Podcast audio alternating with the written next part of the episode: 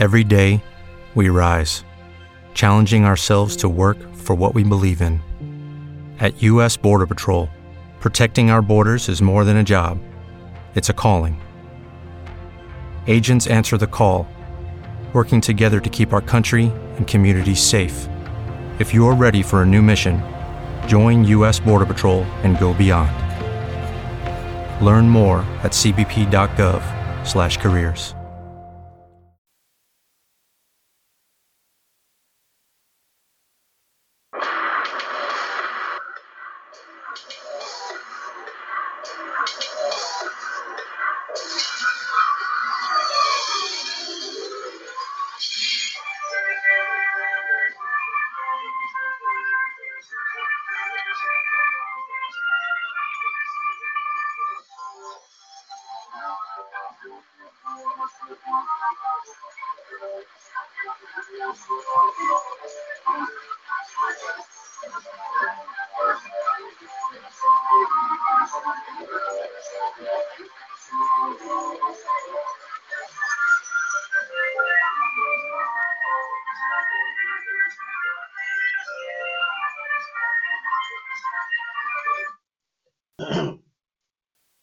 Good evening, everyone. This is Saturday, December 29th, 2018, and welcome to episode number 136 of the WCWUS Radio Network's weekly review show.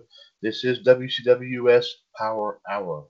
Once again, this is Mr. WCWUS Chad Henshaw back on the line here with you as we get set to do, do the weekend review here that was, of course, in the radio network, plus some other wild things as well. the panel way too tough to handle tonight, of course, is taking uh, is uh, getting all I'm sure getting all prepared for the upcoming celebration, of course, welcoming the year 2019, and of course we will be, of course, be on fire here coming up here this week in the radio network as we, of course, will officially welcome in the new year, and that and more coming on that will be coming up here, of course, uh, on our promo tomorrow evening. But of course, as we always do, ladies and gentlemen, you care to call in on episode one, everything we talk about on episode 136 of Power Hour, please feel free to give us a call 1 562 0444, call ID 141364 pound, and press that one if you want to chime in on everything that we have to talk about here tonight, which basically, like we said, we'll of course have our today's wrestling history, plus also, of course, the week that was here in the radio network. Not a whole lot of action, but there was some action nonetheless. And also, of course, we bring you a few little wrestling news stories courtesy of our friends at 411mania.com. Let's go ahead and get things rolling here. First up, as we start with our wrestling history here for today, December the 29th. 33 years ago today, which we put it at 1985, the NWA and AWA co presented Star Wars from the Brendan Byrne Arena in East Rutherford, New Jersey. Here are the matches that took place at this event. Ron Bass defeated J.J. Dillon. Little Tokyo defeated Cowboy Lang to retain the NWA World Midgets Championship. Sherri Martel defeated Debbie Combs to retain the AWA World Women's Championship. Carlos Colon, of course, the father of Carlito, defeated Konga the Barbarian. Jake Roberts defeated Paul Ellering by DQ. The Rock and Roll Express, Robert Gibson and Ricky Morton defeated the Lone Riders, Bill and Scott Irwin, to retain the NWA World Tag Team Championship. Sergeant Slaughter and defeated Chris Markoff and Boris Zhukov in a handicap match. Magnum TA defeated Tully Blanchard to retain the NWA United States title. Ric Flair defeated Dusty Rhodes by DQ to retain the NWA World Heavyweight title. The Road Warriors, of course, Hawk and Animal defeated Ivan Koloff and Crusher Khrushchev. And Stan Hansen defeated Rick Martel by submission to win the AWA World Heavyweight title. 27 years ago today would put it at 1991. WCW presented Starcade Battle Bowl 91, the Lethal Lottery, from the Norfolk Scope in Norfolk, Virginia. About 9,000 were in attendance, with 150,000 homes watching on pay per view. That's down slightly from 165,000 for Starcade 1990. The show's hook was the Lethal Lottery, where 40 wrestlers would be drawn at random to form teams of two for tag team bouts with the winners advancing to the Battle Bowl Dual Ring Battle Royal main event. Marcus Bagwell and Jimmy Garvin defeated Michael Hayes and Tracy Smothers. Steve Austin and Rick Rude defeated Van Hammer and Big Josh. Dustin Rhodes and Richard Morton defeated Larry Zbyszko and El Gigante. Bill Kazmaier and Jushin Liger defeated DDP and Mike Graham. Lex Luger and Arn Anderson defeated Terrence Taylor and the Z-Man. Ricky Steamboat and Todd Champion defeated Cactus Jack and Buddy Lee Parker. Sting and Abdullah the Butcher defeated Brian Pillman and Bobby Eaton. Big Van Vader and Mr. Hughes defeated Rick Steiner and the Night Stalker. Scott Steiner and Firebreaker Chip defeated Arachnaman and Johnny B. Bad. Ron Simmons and Thomas Rich defeated Steve Armstrong and PN News. And Sting last eliminated Lex Luger to win the Battle Bowl Battle Royal. 23 years ago today, 1995, ECW presented Holiday Hell from the Lost Battalion Hall in Queens, New York. It was the first ECW show to ever to emanate from the New York City area. The show was a, the final major appearance, save for a couple of one off appearances in 1999 for the Public Enemy, who would leave for WCW a couple weeks later. Here are the matches that took place at this event. Taz defeated Koji Nakagawa. JT Smith defeated Hack Myers. Mikey Whipwreck defeated Two Cold Scorpio to win the ECW World Tag Team titles and the World Television titles.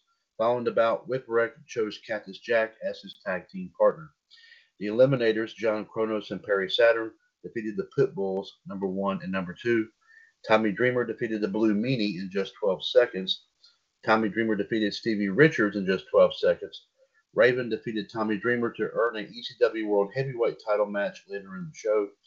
Bruiser Mastino defeated El Puerto Ricano. Bubba Ray Dudley defeated the Blue Meanie in just 70 seconds. The Sandman defeated Raven to retain the ECW World Heavyweight title. The Gangsters, Mustafa and New Jack, defeated Johnny Grunge, Morocco Rock, the Public Enemy, and Sabu defeated Cactus Jack. 22 years ago today, 1996, WCW presented Starcade from the Nashville Municipal Auditorium in Nashville, Tennessee. 9,030 people were in attendance with 345,000 homes watching on pay per view. Here are the matches that took place. Ultimo Dragon defeated Dean Malenko to unify the WCW Cruiserweight and J Crown Championships. Akira Hokuto defeated Medusa to win the WCW Women's title. She would be the only woman to hold the title as Akira returned to Japan the next year following the Great American Bash, where she defeated Medusa again. Jushin Thunder Liger defeated Rey Mysterio Jr. Jeff Jarrett defeated Chris Benoit in a no disqualification match. The Outsiders, Hall and Nash, defeated the Faces of Fear, Ming and the Barbarian, to retain the WCW World Tag Team titles. Eddie Guerrero defeated DDP to win the vacant WCW United States Heavyweight title.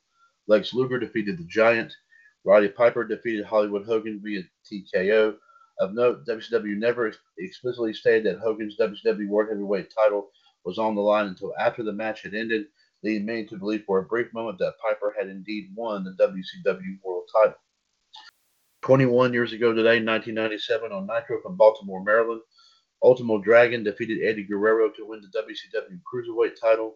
On the same show, Booker T defeated Disco Inferno to win the WCW World TV title. In the show's main event, Sting and Hollywood Hogan went to a no contest for the WCW World Heavyweight title.